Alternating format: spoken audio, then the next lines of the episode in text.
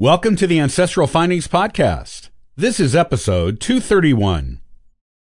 There is a hidden state between California and Oregon called Jefferson. On today's episode, I'll talk about the people who live in the area of Jefferson and why they are so serious about it.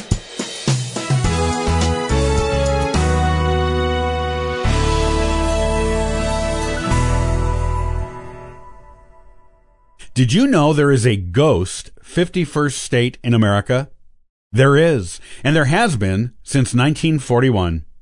Located in the rural areas of Northern California and Southern Oregon, the state is called Jefferson, after the famous author of the Declaration of Independence and third President of the United States. Jefferson comprises four counties from Oregon and three counties from California, and encompasses an area just slightly smaller than the state of West Virginia. Lest you think Jefferson isn't real just because it hasn't been officially declared a state yet, it is important to know this ghost state already has its own flag and seal, and once even had its own governor. The people who live in the area of Jefferson are serious about it. The idea for the state of Jefferson shouldn't come as a surprise to anyone. California and Oregon are both large states, and people in the rural areas of these states have long felt like their interests weren't taken seriously or given enough representation in the state governments. Because the counties of Jefferson border each other across the California and Oregon state lines, these counties have much in common with each other, and the residents believe they would create a state that gave its residents what they need in a much better way than they are currently being served. Back in 1941, the idea for Jefferson had so much support that young men from the counties that comprised the proposed state would gather weapons and patrol the state's borders on a weekly basis. They would stop anyone attempting to drive into Jefferson and hand out literature while declaring their intent to secede from Oregon and California as an independent state every Thursday until Jefferson was made a reality.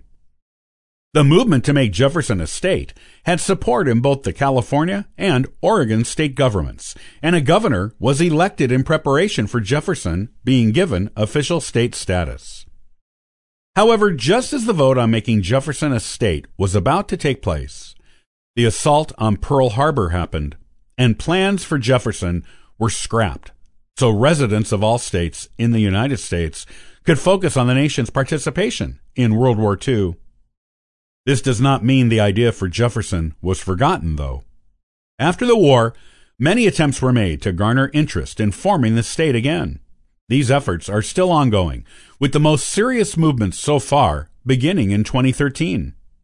This time, the movement is almost entirely based on the northern counties of California, since they feel disenfranchised by the rest of the state. The original southern counties of Oregon that were originally part of the proposed state have not expressed interest in joining the movement this time.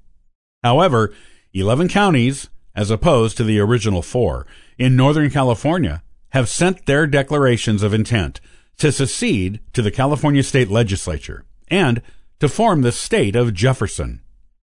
We may see a state of Jefferson yet, with 11 counties declaring for Jefferson, supporters only need one more county to declare to get it on the next California ballot. Supporters are confident they will get that one more state they need, and currently have plans to put the secession of the northern counties of California on the ballot during the presidential election. There may be one more star on our nation's flag along with our new president.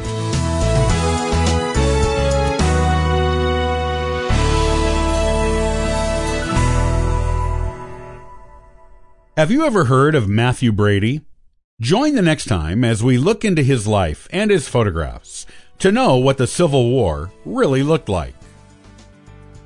You have been listening to the Ancestral Findings Podcast. To get more genealogy tips, head over to our website, ancestralfindings.com, and subscribe to our mailing list now. Copyright by Ancestral Findings, all rights reserved.